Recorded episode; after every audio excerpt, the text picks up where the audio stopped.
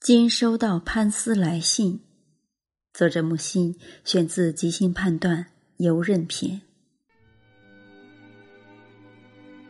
一九四四年五月，兵舰卡里普号，弗吉尼亚州至北非阿尔及利亚，军人们在舱里在甲板上写许多信，交给阿尔及尔负责邮务的麦克。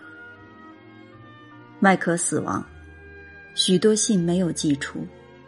就这样，一九八六年六月，杜拉家的顶楼白蚁越发猖獗，请工人来整治，翻出这批信，报告邮政局。要找到四十二年前的收信人，困难；努力把信件退给发信人，困难。美国邮局总长凯西说：“我们不负拖延的责任。由于这些信件并未投寄，记者们笑了笑。就这样，潘斯六十五岁，战后和他那位那位未收到他的信的女友结了婚。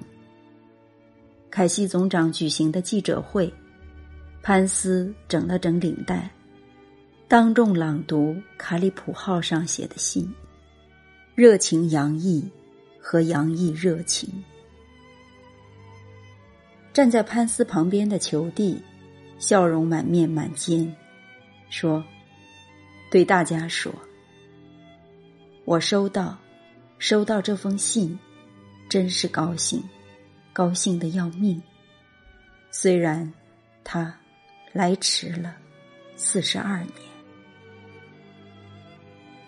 潘斯和凯西和记者们听着裘蒂的声音，也高兴。不过不是高兴的要命。接着是这则小品的读者高兴，作者呢也一同高兴。忽然又不高兴，想起了战争。